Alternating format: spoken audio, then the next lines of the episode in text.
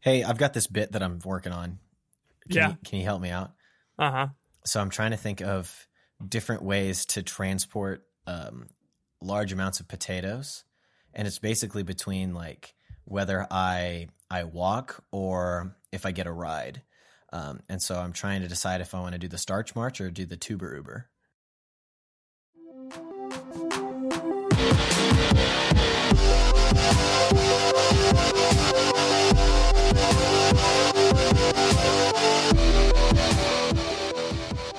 Welcome to the crunch. It is your boy Ethan. And I'm Patrick.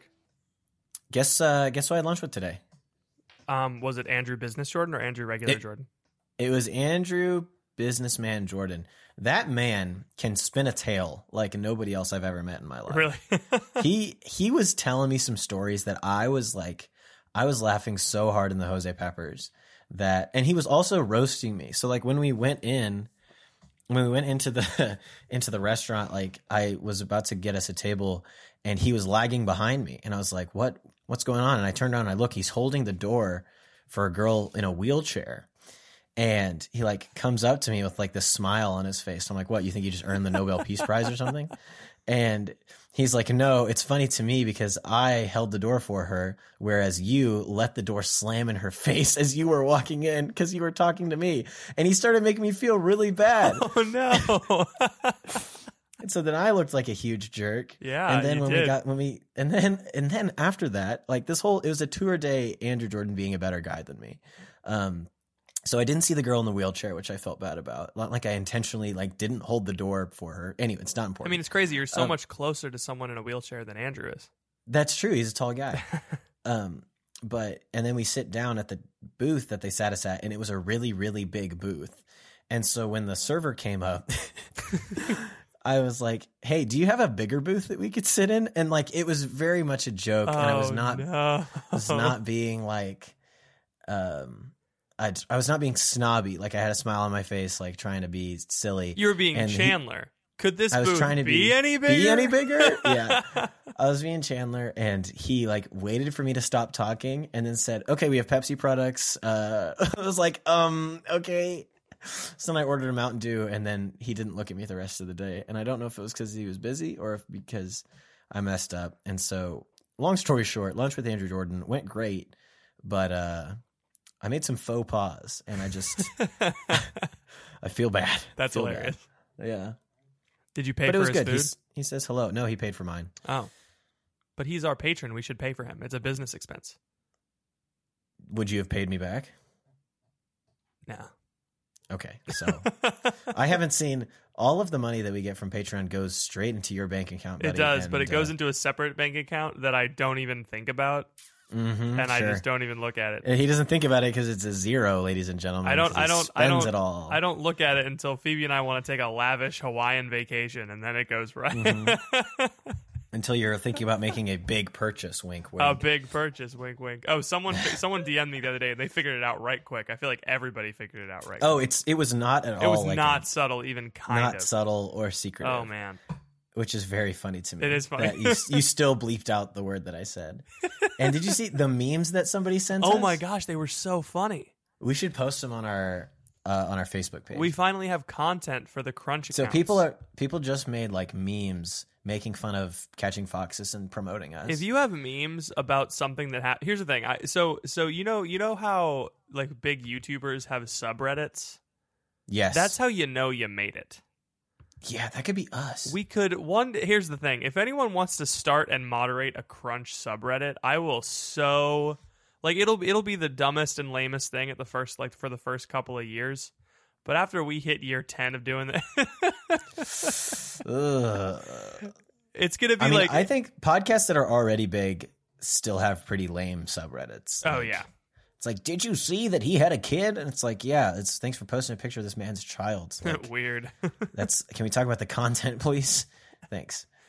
It Yeah. just becomes like pul- personality cultish instead of content. oh, driven. that's true. Yeah, that's kind of and weird. what I'm all about. You know what I'm all about Mm-hmm. is uh is utilizing the content to become a personality. So actually, maybe it is a good play. I want I want to be I want to be known exclusively for how funny and or handsome I am.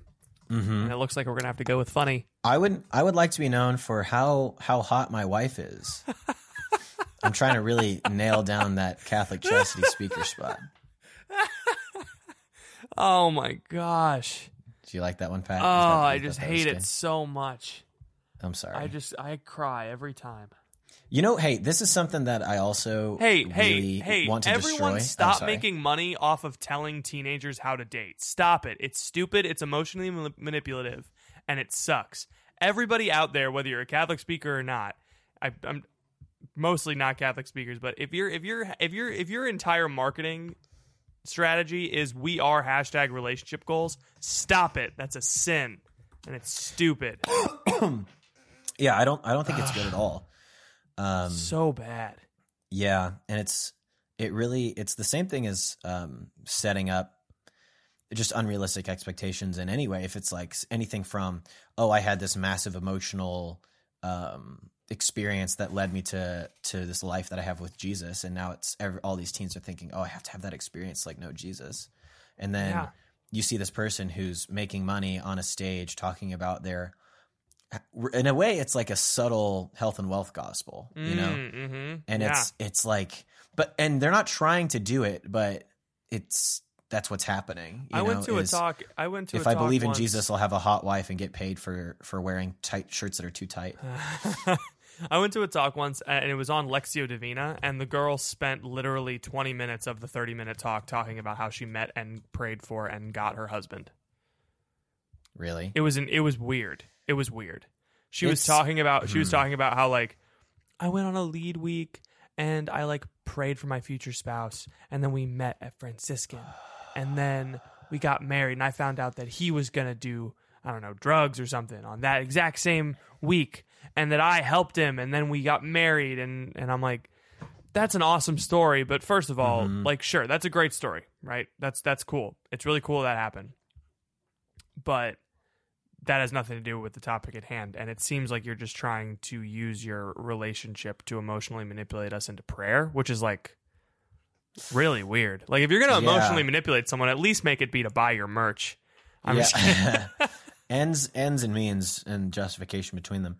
I think there's like a um oh what was i gonna say? There's a what's it called? Confirmation bias of if you pray for this thing and then what where do most people meet their spouses uh college like yeah it's it's not it's not like I mean, it's very possible that the Lord did something to put that person in your life at that time. Like His hand is in everything, obviously, but claiming that it's a result of this like cosmic plan that you began when you started praying, like back Yeah. in the day, it's very uh, odd, you know, where it's like this thing that's statistically likely to happen to me happened. The Lord is doing. th- It's like okay, yeah, He is, but not in the way that you're saying that He is, Mhm. and that's that's frustrating to me. because the the the kind of uh when i when i went to steubenville conferences the the guys and girls talks the relationshipy stuff was always framed in the sense of like your life is not a romance story like your life is not a romance novel it's like yes that's a good point especially because i'm in high school that'd be good disgusting um god's plan for your life is going to be much more of a romance story than anything you could ever write. But then it kind of stopped there and the implication was like if you follow god's plan for your life you're going to have a different kind of romance that's very catholic but you're still Mhm. kind of it's just it's taking the same like it's making the expectations just different as opposed to just saying stop expecting things. Just trust god. Because that's what a lot of dating is. And I think I think that's why I think so. The the blog I was telling you about this yesterday. The, I, I made a blog post about how we need to stop telling people certain things about dating. I think the, Mhm. the exact phrase was being you have to be ready. Don't date until you're ready to get married. Right? That's a phrase that I heard someone say recently, and I was Somebody like, "That's said bad." that. That's Oh, no. yeah. The phrase should be "Don't get married until you're ready to have children," not "Don't date until you're ready to have married." Yes, that's really that's a good that's a good segue into what we're going to talk about. It- oh yeah, that's It's true. really great. I didn't even. but I didn't even plan that. So I when I when I said it to Phoebe, she was like, "Okay, I can see what they're trying to say, but I can also see what someone would think." And I'm like, "Yes, that's a good point because what they're trying to say is dating is for marriage." But see, I just said it just there in fewer words. But Mm-hmm. what they said was, "Don't date until you're ready to get married." Yeah. which works if you're talking to a high school student Mhm. because they're like, "Oh, I'm in high school. I'm Mm-hmm. not ready to get married." Cool. Don't don't get married, right? Or don't date.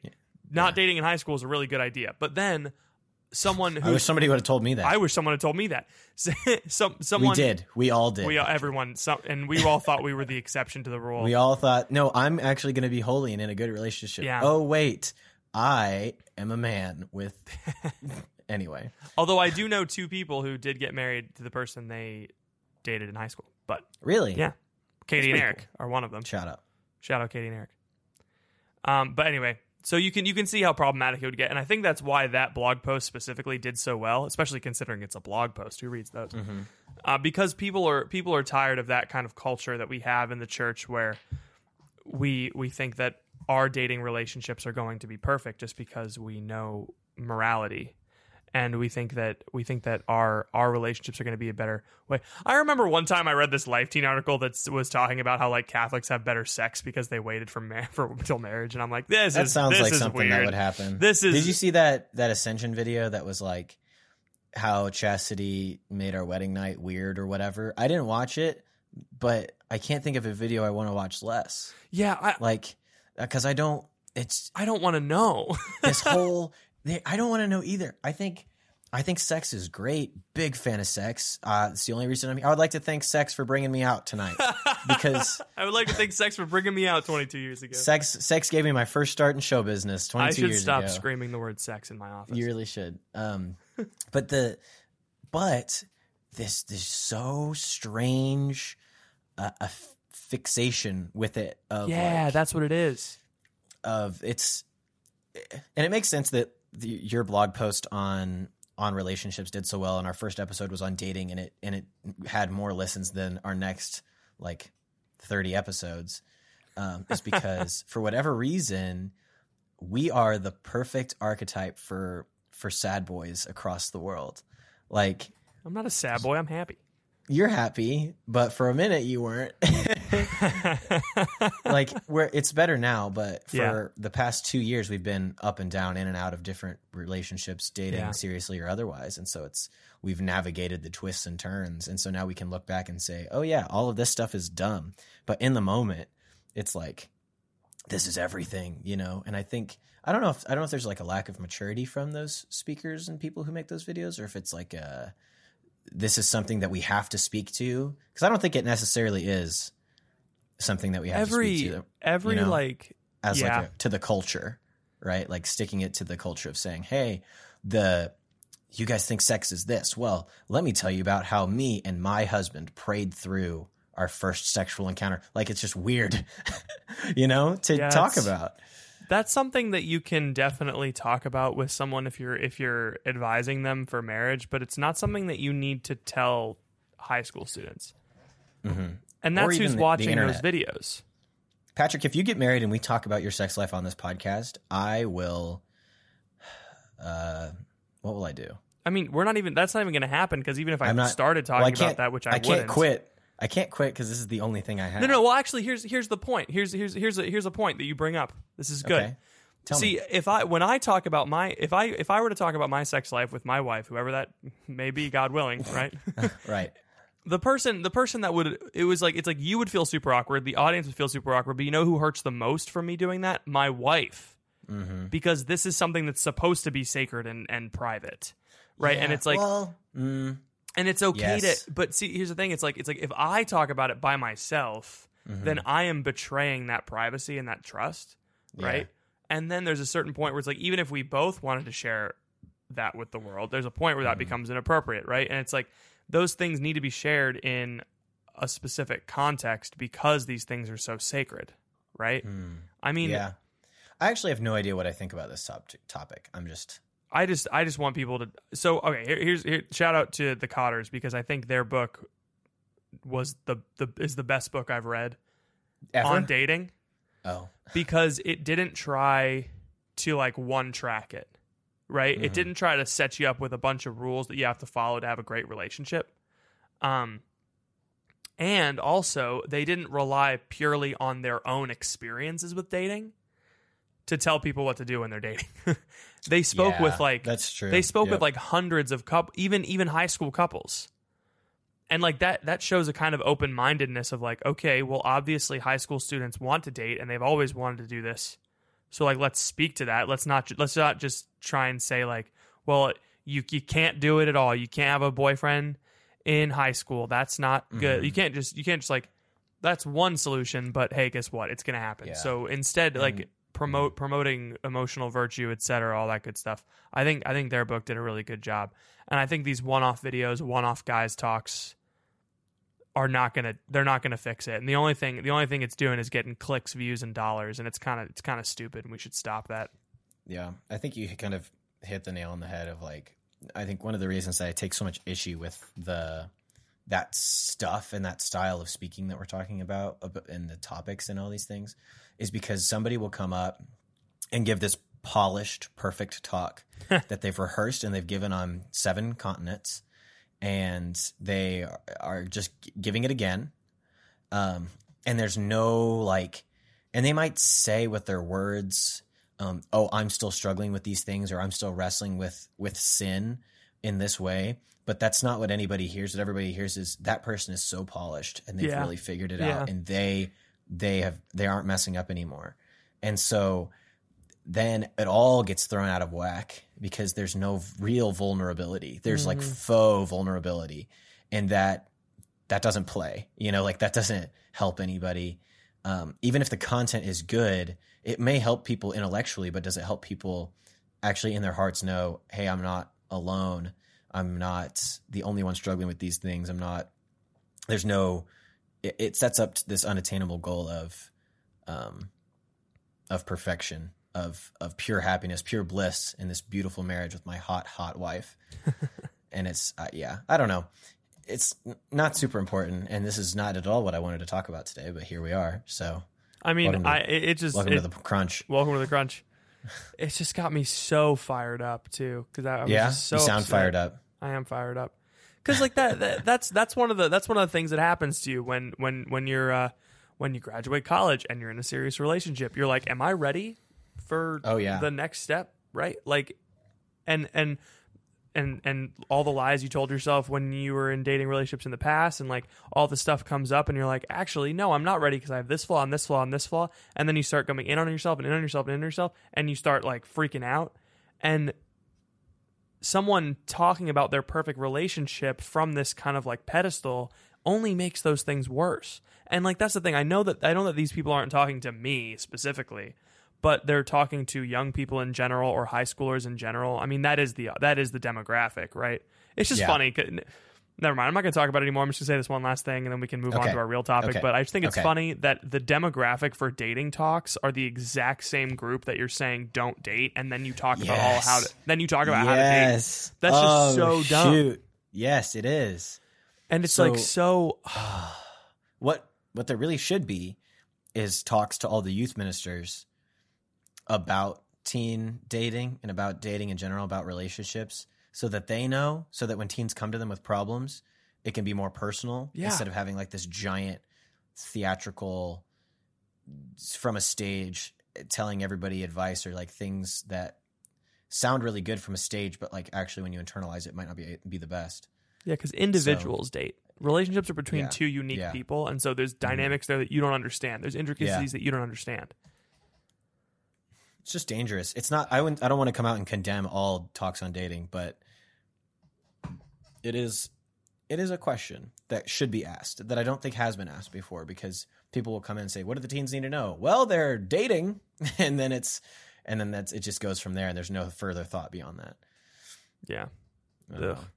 Well, we're only 15 minutes in, so we have time to move to an actual topic. it's great. It's good banter. Uh, just really fun, fun stories. just fun, fun ranting Just about. fun ranting about stuff. I had something f- hilarious to tell you that I I cannot remember. Oh, I had to go to the dentist today. I have to get a filling. Oh gosh, Doesn't- really? Doesn't that suck? Yeah. And you're like, You ever had a sorry, doc, I'm already before? filled with the Holy Spirit.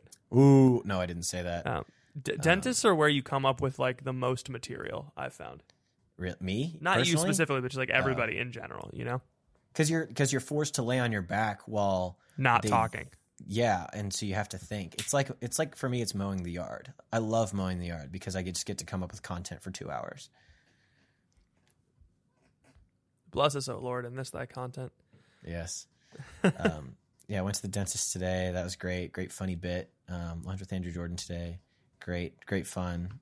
The the wheelchair, we'll never forget. Um, but yeah, here we are about to record the big dog. You gonna include the big dog in the in the pre-show? I, I might include the dog in the you pre-show. should don't do don't do big dog in the pre-show. Do Tuber Luger in the pre-show, and then I can say big dog here. Yeah, that's what I'm gonna do. I ordered big dog shirts online. If you don't Okay. know about what Now that What I think about it, I have seen that dog on people's shirts, but they were like the the weird Boy Scout kids. Not that Boy Scouts were all weird, Oh. but like they were like the super into it Boy Scout kids really? With like Because I've only short- ever seen men over the age of 60 wearing big dog t shirts. Nope. And that's the aesthetic that I'm trying to emulate. Nope. I'm telling Dang you, it. middle schoolers and old men. I don't want to be those middle schoolers. You know those graphic tees that middle schoolers would wear that said like "Will sell my sister for five cents" or Mm-hmm. "Flying monkeys ate my homework." Those are real examples. Yes. Um, yeah, th- those th- th- that's what those T-shirts reminded me of. But they're like for old men. It's like old guys rule sort of thing. Mm-hmm. Yeah, yeah, old like, guys rule because we because of the glass ceiling. Am I right, ladies? Hey. Uh, always playing the hits, huh? Yeah, that's up. All right. I can't. I'm having. I'm having a hard time thinking of of jokes and goofs because of the topic today. Like I'm. Yeah, I just am tough. so. It's a tough one. Um. So, if you're a person and you know the abortion stuff that's been going on lately, it's uh, it's really been weighing on me in a way that it doesn't usually. Mm, interesting. Yeah, and I don't know if it's because I've just been on social media more and I've been available to to look at what people are saying and actually read and think about the other side's arguments. Um The, and the pain for the pain for knowing about abortion, like me, I told you about my chronic back pain, right? My my Mhm. tailbone pain. yes. It's one of those. It's it feels like that. It's like this is a constant pain that I've had since I was young, hmm and it's gotten to the point where it's so constant I barely notice it. But sometimes it flares Yeah. up, Yeah. you know, or sometimes it goes away Mhm. and I think it's gone for good, and then it comes back. Yeah. I so if you're if you're if you're not entirely looped in, um, Alabama passed, or at least one of the houses of the Alabama legislature passed a complete ban of abor- on abortion, um, including cases of rape and incest, except for when it threatens the life of the mother. Mm. Um, Missouri also just passed, I think it's an eight week abortion ban. Um, and then Georgia passed like a heartbeat bill. Um, and they all happened kind of like back to back to back. Hmm. And so everybody's just on and on and on about abortion and women's rights and all these things. And I'm just seeing things online that maybe I just didn't notice them before, but like people on my Facebook that I'm just having to hide because it's it's coming down to a decision point of do I engage this person, um, or do I just block them and not not block, but like just hide them and not Yeah, like unfollow. yeah, not discuss it with them. Because I saw somebody today and it was like this, this girl that I went to like middle school with that just for randomly will pop up on my you know how it is. We all yeah yeah. yeah. And so she was saying something like um, you know well the state of Missouri passed it. I no longer have control over my own body. Um, as of right now the Missouri legislature thinks that a fetus is more important than me a living walking and contributing member of society and it just like it just what I wanted to say was so you think people who can't walk and contribute to society are worth are worthless That's a really good point. because I, I, I, and I didn't say that because I didn't want to get into a Facebook argument Yeah, and be the worst upset my mood before coming into this podcast more than it already was. But that sentiment is just something that I've seen over and over and over again of like, these people value a fetus more than they value me, and I'm doing so much for society. And then you have like the stuff that I put into my Twitter thread the other day about how. So if you if you didn't see this, this is this is something that really just got me riled up. Is like I see all these people who are pro-choice who are saying, um, "Oh yeah, the you pro-lifers." And this is my least favorite argument of all time. It makes me want to scream. You pro you pro-lifers don't even care about the baby after it's born. All you care about you're just pro-birth. You're not pro-life, and I that makes me want to rip my hair out, Patrick, because there is. I looked on the Planned Parenthood website. I went and I like looked through all of their pages to try and see if they provide any sort of help for women after the child is born.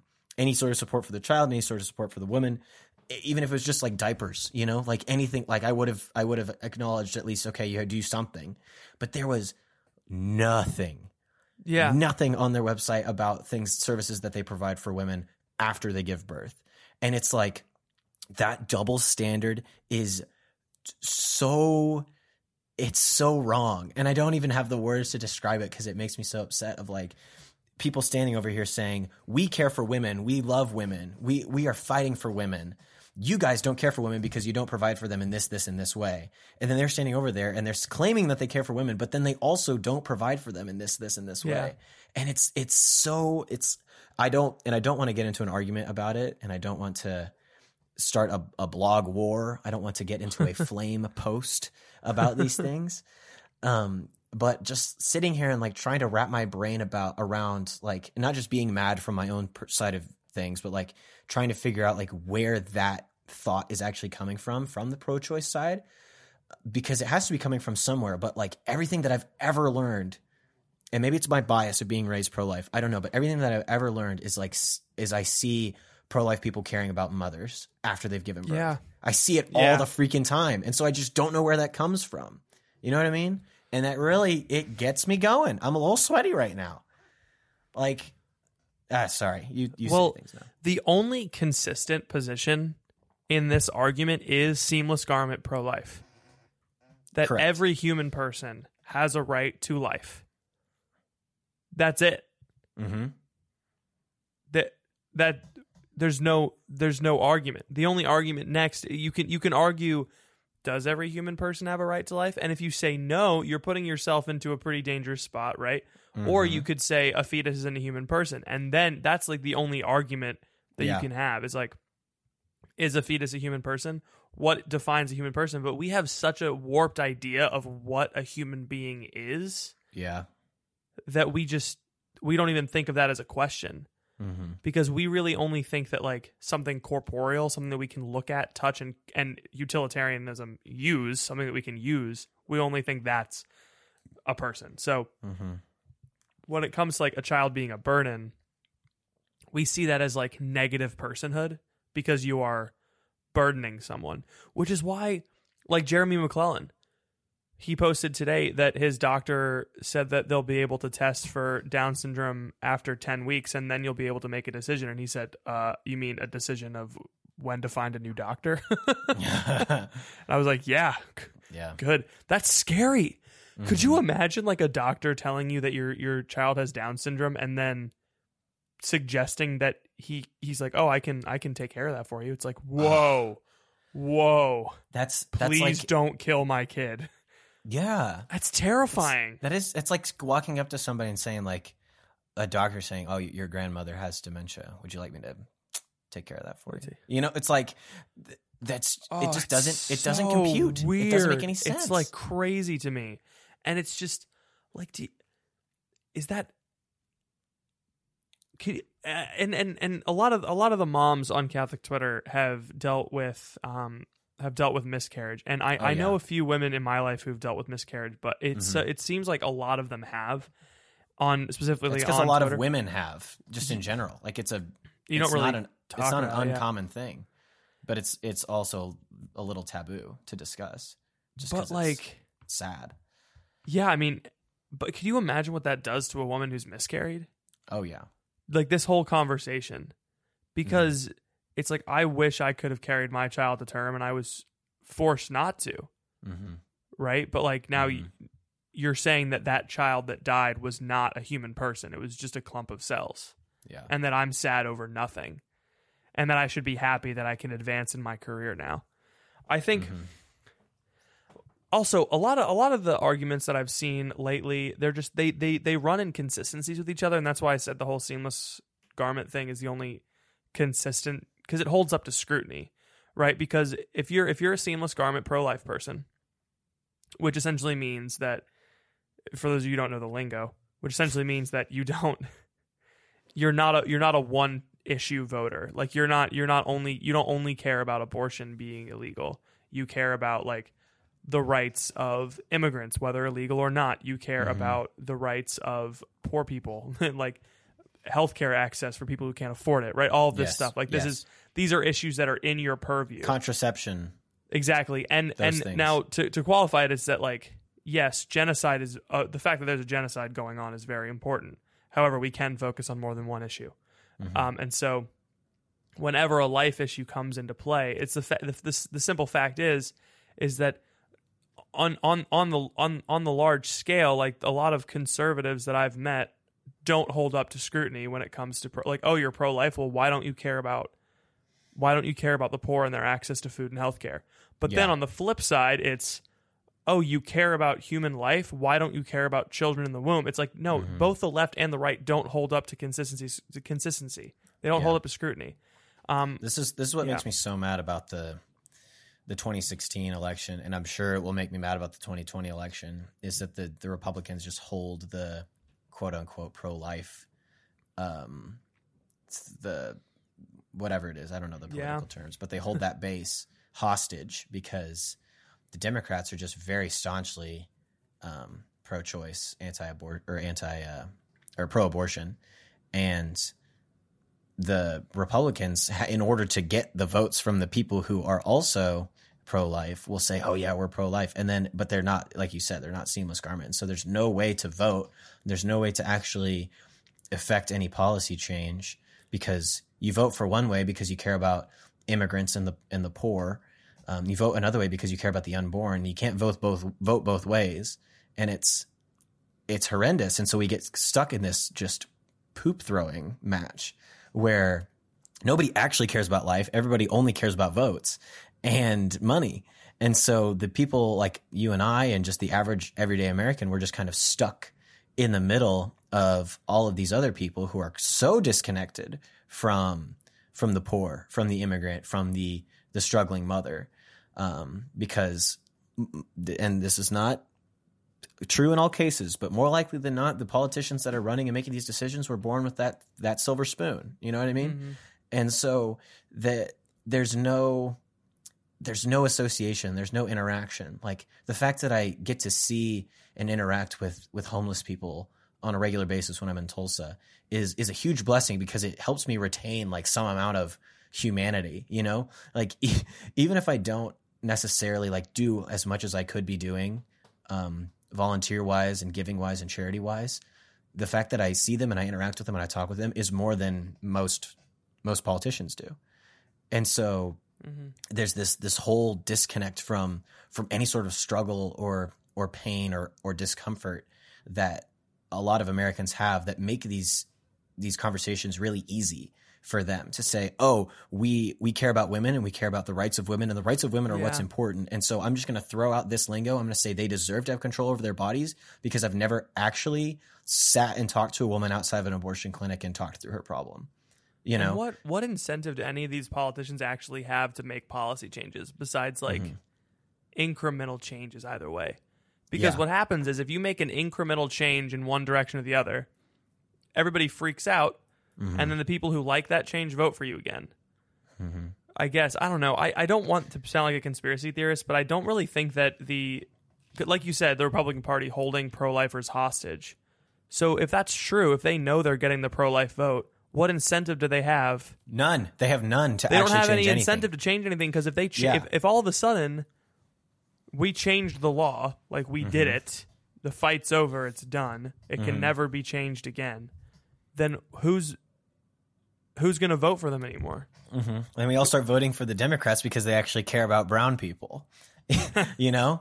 And Yeah. it's it's like, oh man, that's a this is untenable because and Well, i don't it's- I exactly mean, know it's- how it's- capitol it's- hill works my cousin could probably speak to that yeah.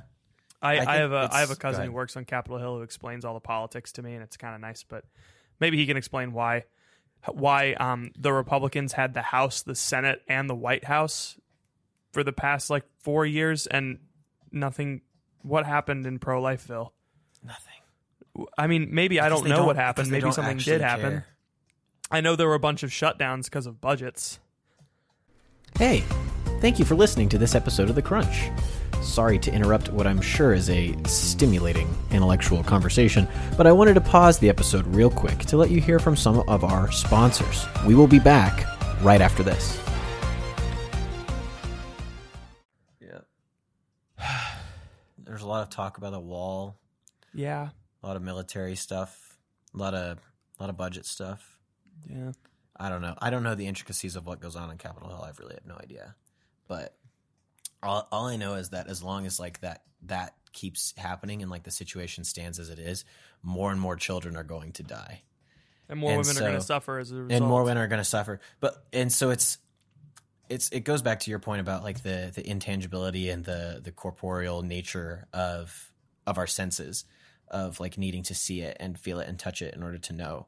Like when when children are dying on the border, there's mass outrage and everyone's like, "Oh, we got to fix this situation. Got to get these kids out of these cages." Like, great, that's awesome. I love that. Be- and because people see it and they're like, "Oh, this is a situation that can't continue." But Yeah. with but with abortion, for whatever reason, this is a situation that's just allowed to continue. Um, like, can you imagine if we rallied to to that cause, to this cause, in the same way? I was listening to Catching Foxes. No, it wasn't Catching Foxes. It was Every Knee Shall Bow, and this is a point that Gomer brings up frequently about this guy who used to be um, a Soviet. Uh, he, used Oh, to, yeah. he used to be a communist. You might have heard about this, but he wrote a book um, about leadership, and he would talk about how, and he converted to Catholicism, and he went to the UK and he was talking to a man in the UK, and he was the the man in the UK was saying, "Oh man, there's only only ten percent of us are Catholic. Like, there's no way that we can actually affect any change in this country. Like, it's too hard. It's too secular. Blah blah blah blah." And the the man who was the the Russian man said, "Are you kidding me?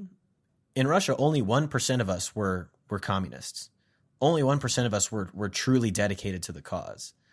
Um, and they they passed laws, they changed policies, they put people into government, they they did all sorts of things because they actually cared, and they would they would brag to each other about how little of their paycheck check they were able to live on because they were giving so much of it away to the cause. And they would brag about how much time they would spend and how much effort and, and all of these things. And they actually changed they changed things. They're just 1% um, and they were obviously talking about that in terms of evangelization. Um, but the, the case still holds true for for something Yeah. like this of hey um, if you're listening to this and you you really care um, what have you done about it? And this is this is a question for me too of like what have you actually done? Uh, you go to a rally every once in a while you tweet a couple things you make a podcast but like what have you actually done? Um like are you giving a, a portion of your salary to to catholic charities or to your local price, crisis pregnancy center or like are you giving money to the cause? Are you going and volunteering? Are you like there are lawyers who do pro bono work for women like in in adoption cases. Like there are nurses who go and do pro bono work for mothers who need health care like that we each have skills and we can use them for this cause. But Yeah. instead we're just kind of sitting and being angry that the the society is against us.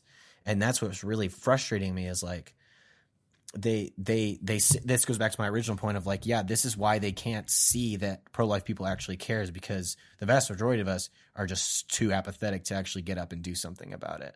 Mm. and it's the same with it's the same with pro-life stuff. It's the same with um, any other political issue. It's the same with actually evangelizing with our faith. It's why like the catholic church is the largest like pro-life group in theory in this country.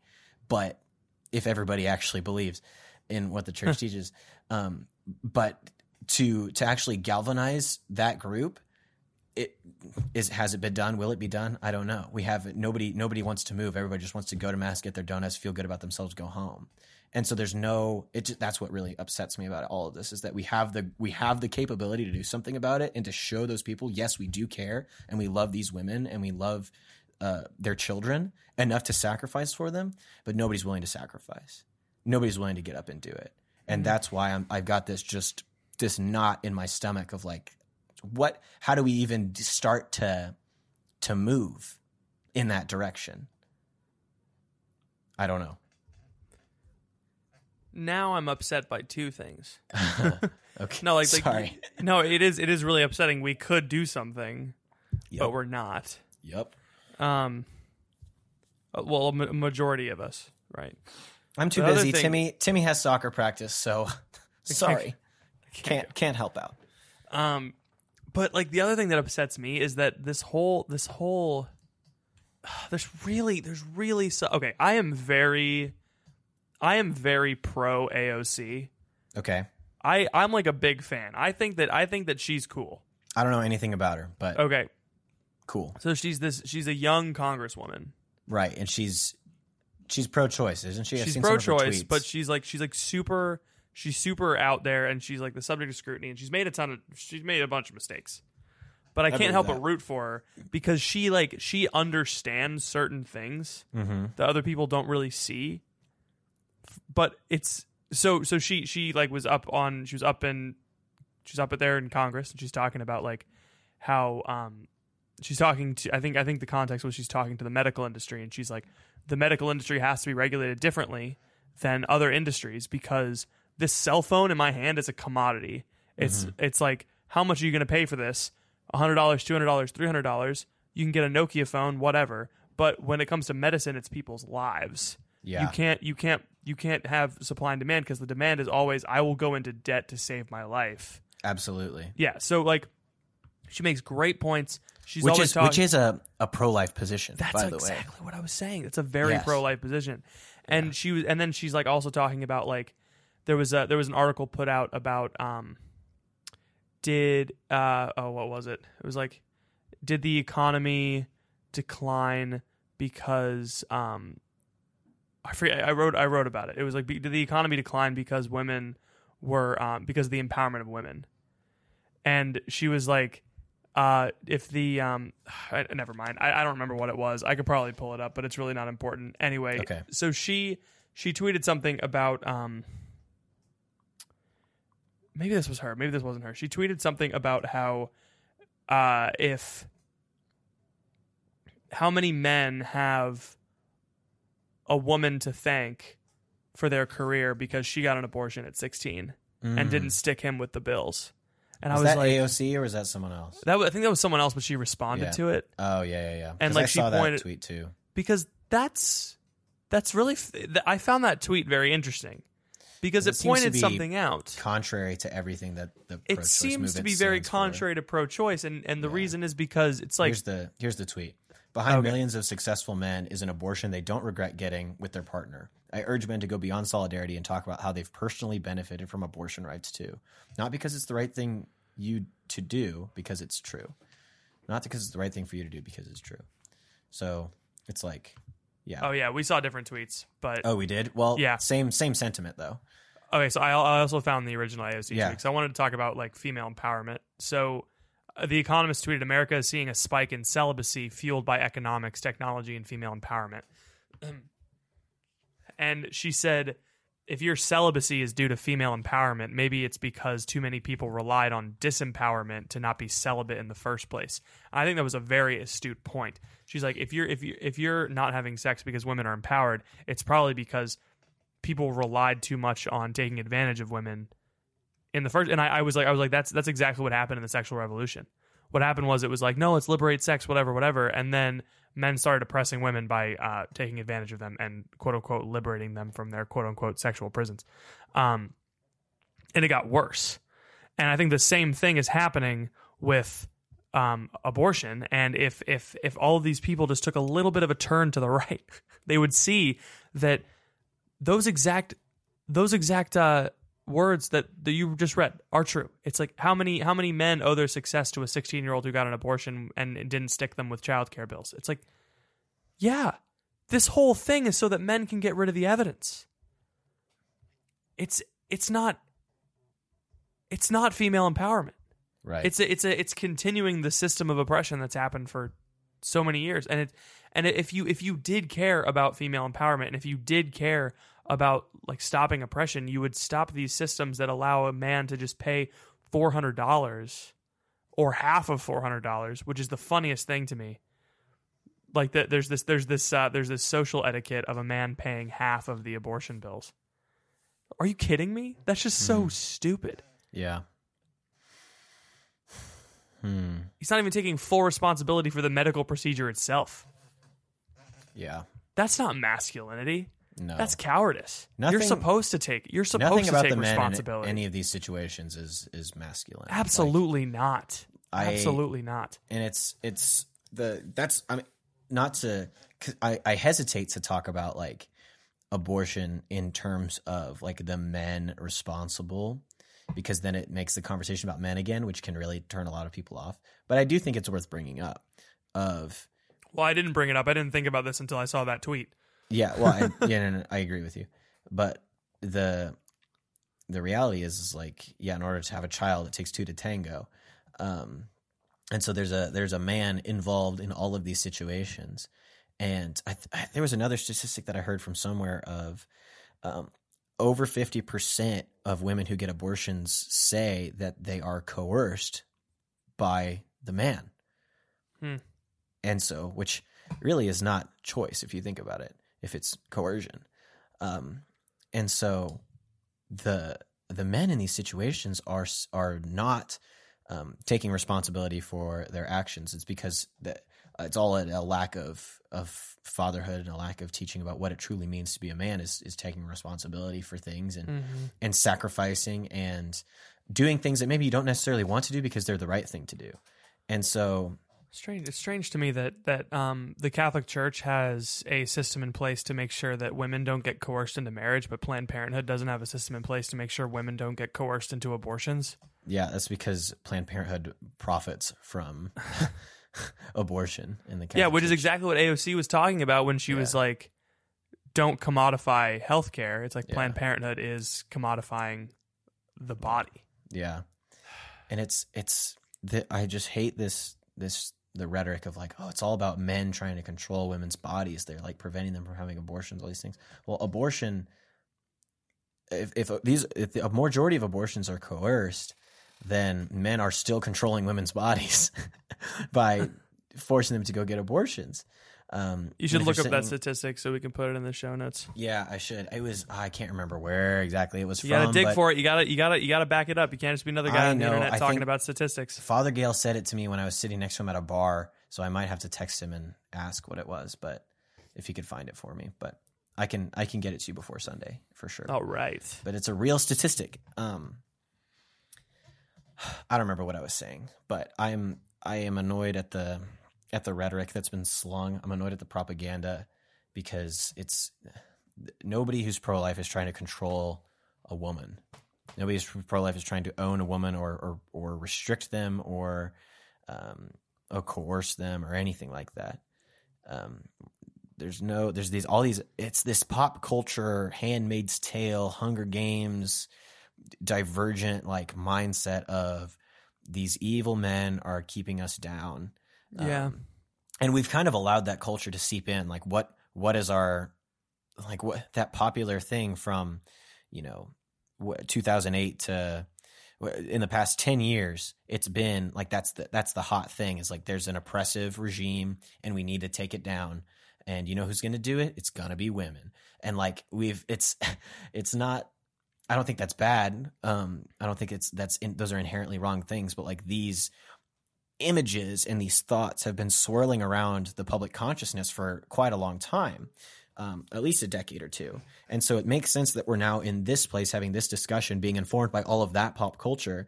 And the pro choice side is saying, we're being oppressed. We need to overthrow this oppressive regime.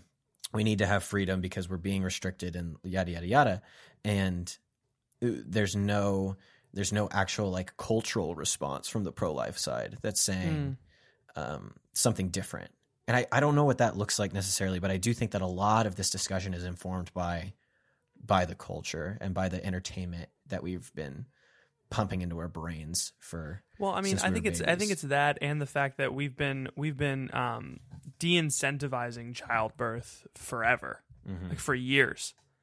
I mean, it, the the whole the whole argument of like, well, women, um, you hear like people getting is like don't don't have sex in high school because if you get pregnant, then you're gonna like ruin your your life, right? Mhm. You're not gonna be able to get a job and you're not gonna be able to finish school, whatever. yeah Um, or so like similarly, when you get older, it's like get an abortion because if you don't, you're not going to be able to have a job and you're not going to be a successful a woman. career yeah And so instead of instead of so in we took the route of legalizing mm, killing and um, undoing a natural hmm bodily function.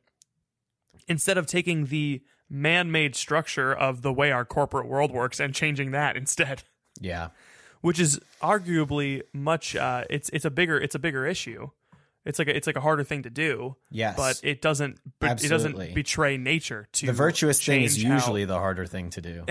it's so it's so stupid to me that we didn't like change why didn't why didn't we change businesses so that it's okay if a woman leaves work for 3 months and then comes back because she had a kid that's that's totally possible we could totally do that mm-hmm.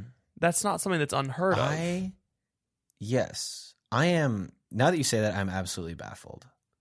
Not baffled, but because I, uh, I'm trying to think of like a reason as to why that didn't happen, and the only reason that keeps popping into my head is Satan. This is exactly what it was but because i mean it has to be the only way that something on this scale, this this amount of intrinsic terrible evil could have been legalized and so widespread in a, such a short period of time is the work of supernatural evil like Yeah. s- and i i it's Well, really hard women. to say it's really hard to say that like we're we're we're in this fight you know what i mean it feels very like unwinnable you know? Not that i mean obviously i believe in jesus and i believe in his saving power. Um but at a at a certain point it's like wow america really handed the keys over to uh to the devil. And we're just kind of like along for the ride you know? And like i don't want to give up hope and i it's but it's really hard not to I feel like I feel like Hulk. It's like I used to feel like me and Hulk both had one hand on the wheel, but now it feels like he's in the driver's seat and I'm locked at the back of the trunk. That's what happens when you give the keys over to the devil. He makes you think you got you got one hand on the wheel, but before you know it, you're locked in the in the trunk, feeling like a dope. Yep. Hmm. I don't know. I- is that is that crazy to say? Like, am I No, just a bad Christian? F- Oh, what? Oh, the fight's unwinnable. yeah. Oh, um, well, it's not. It's not. it's not true. It's. I I don't it's think it's bad true, to say, but it's right. It's It's how I feel, though. It is. It is. I mean, that's that's how the apostles felt on That's- Good yeah. Friday. Yeah. Yeah. I mean, you know that that's it's it's part of it's part of the. I mean, God doesn't let you go through um, trials without actually feeling things, like feeling the defeat. God lets you feel defeat. I. It's so funny because when I when I read this is going to sound like a tangent, but it's not. When I read the prophets, you have this stage of the, when the when God calls the prophet, he's always like, "I'm not worthy to be called by God," hmm right? And then choose Aaron, not me. yeah, exactly. And then God goes, "No, you can do it." And then he's like, "All right, fine, I'll do it." And when I was younger, I I would always hear talks that were like, "Hey, God's gonna have a plan for your life, and like you're gonna go through that too." And I was always like, "No, I'll just skip that part. I'll just trust God right away." But even even though even though I I, sort of like took the steps in the direction of like following God's will, right? I still had that crisis of I still eventually got to that crisis of God call mm-hmm. someone else, not me. I can't do this right. and so you can't skip you can't skip the human the human condition right you can't you Yeah. can't skip the you Can't can't skip the i'm not that. worthy and similarly god wants you to experience the crucifixion and the resurrection and he's not going to let you skip from incarnation to resurrection until you go through crucifixion Zoinks. so he's going to make you he, he's not going to make you but he's, it's going to happen he's you're going to you're going to feel the sting of the defeat right and so in in this sense like we have to collectively feel the sting of the defeat cuz it's it's kind of 73 million Yeah. It's a lot. that's a lot Seventy three. of people like if you just think it's like a number that we throw out for I don't know. i think that's Poli- more than there are political points? catholics in the country Oh yeah. We throw that number out for political points, but like you actually think about how many people that actually is. It's a th- third of this country right now if we just Yeah. gone. And you see it on t-shirts like a third of my generation is missing but it's like no like think about it. Think about your graduating class. Think about all the people you knew in high school. Mhm. one third of them were not there. Yeah. And do we and I think just another another problem that we get sucked into is we have all of these half hopes like yeah, maybe this bill in Alabama gets shot down in the second, you know, or whatever, like the, the bill in Georgia or Missouri, like doesn't get signed into law in that state, and it gets shot down. Like we have all of these, um, these half hopes that like will re-energize everybody, be like, oh yeah, we're making progress in this fight, and then everything just kind of fades into the background, and they say, oh, it's got shut down, and be like, well, that's to be expected, and we'll just wait for the next round. Like once we get that that next Supreme Court judge, then we can reverse Roe v. Wade, and everything will be okay. And it's like we've hung our hat on on these lofty political goals, um, and so it's really easy to just kind of forget and not think about it and not acknowledge how big of a problem it is and how many people 73 million people is And all it does is get rich old butts in seats. That's all it does. We, It's all. It's all. These lofty goals are like just make us go to the polls. mm-hmm. We And so- Pokemon go to the polls. we Pokemon go to the polls. And so if we actually like sit and this is what I've just been wrestling with the past couple of days of like this this is insane that this is like even a problem. Like it's just it's such a no-brainer to me that you shouldn't kill someone.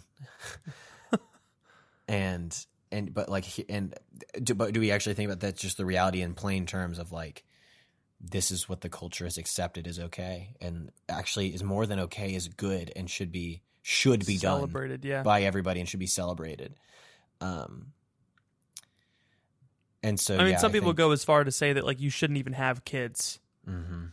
Like that's just not something that people should do. And it's like I never knew that someone actually like and and it's you can you can always say like wow like I can't believe someone has this opinion, but then that opinion gets like seven hundred and three thousand retweets, and you're like, Like, wait, um, what? What?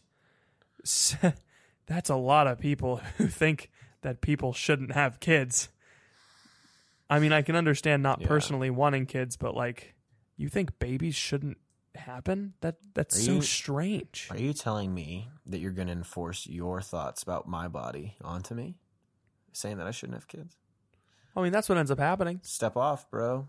My That's body, my happening. freaking choice, bro. I listened uh, at Seek Just- it's 2015. all- they- it's all there was a inconsistent. It's all inconsistent.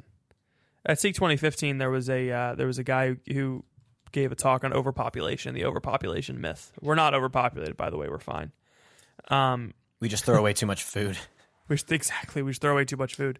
Yeah. So when it comes to when it comes to food stuff, it's like the issue is not food production. The issue is food transportation, and people aren't working on ways to get food to countries that need it. Instead, we're uh, airdropping condoms, Bill and Melinda Gates, um, into Africa. Do you follow Uju on Twitter? No. She her her name she's she's oh my gosh she I think she's South African or Nigerian I don't know which one. Oh, I think I know who you're talking about. yeah, she she goes by Uju because no one can pronounce her name. Uh, well, no one no one from America or from the West.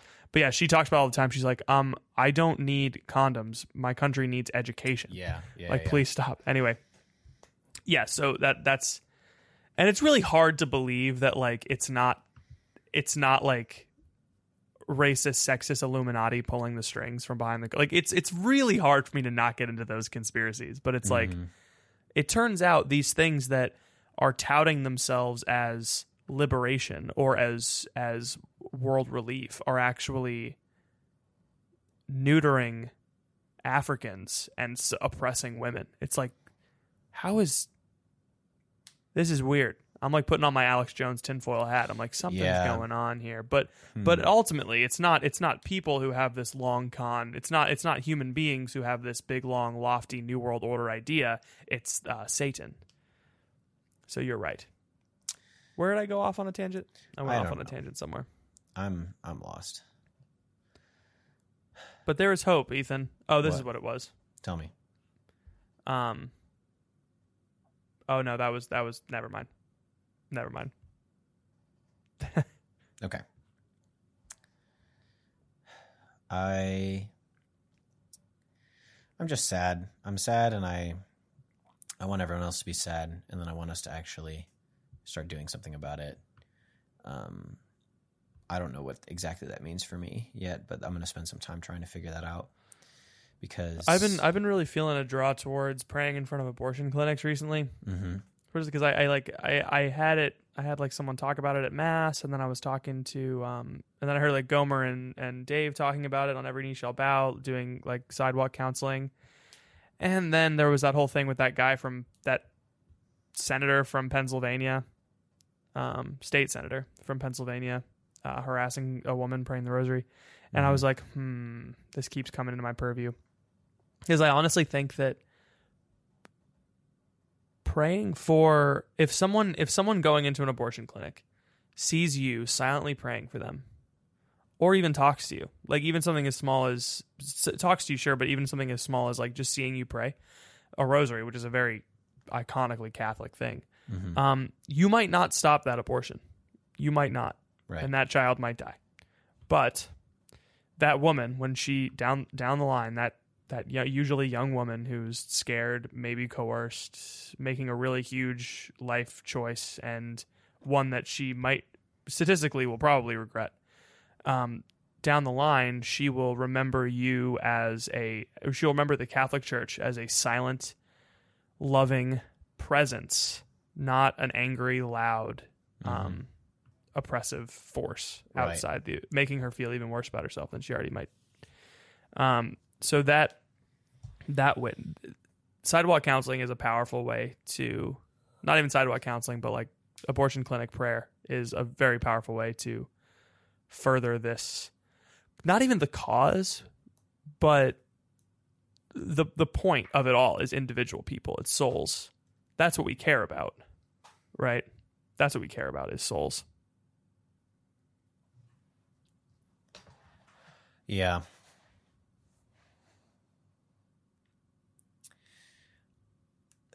I'm I don't I don't have anything else to say. I'm I'm I'm plumb tuckered. I'm I am emotionally spent from this discussion. And from the past like 3 days of just thinking about it and waiting to talk about it. That's why I didn't want to record yesterday cuz I wanted to talk about all of this and I was already in a bad mood. So I was like, yeah man, do I am I ready to feel capital E, capital W even worse? no, sir. capital e capital w yeah, like even worse, like spelling it out, capital E. Like if I were to tweet it, I would. That's how I would tweet it. capital e capital w Yes, even worse. Like even starts with an E, worse starts with a W. Even worse.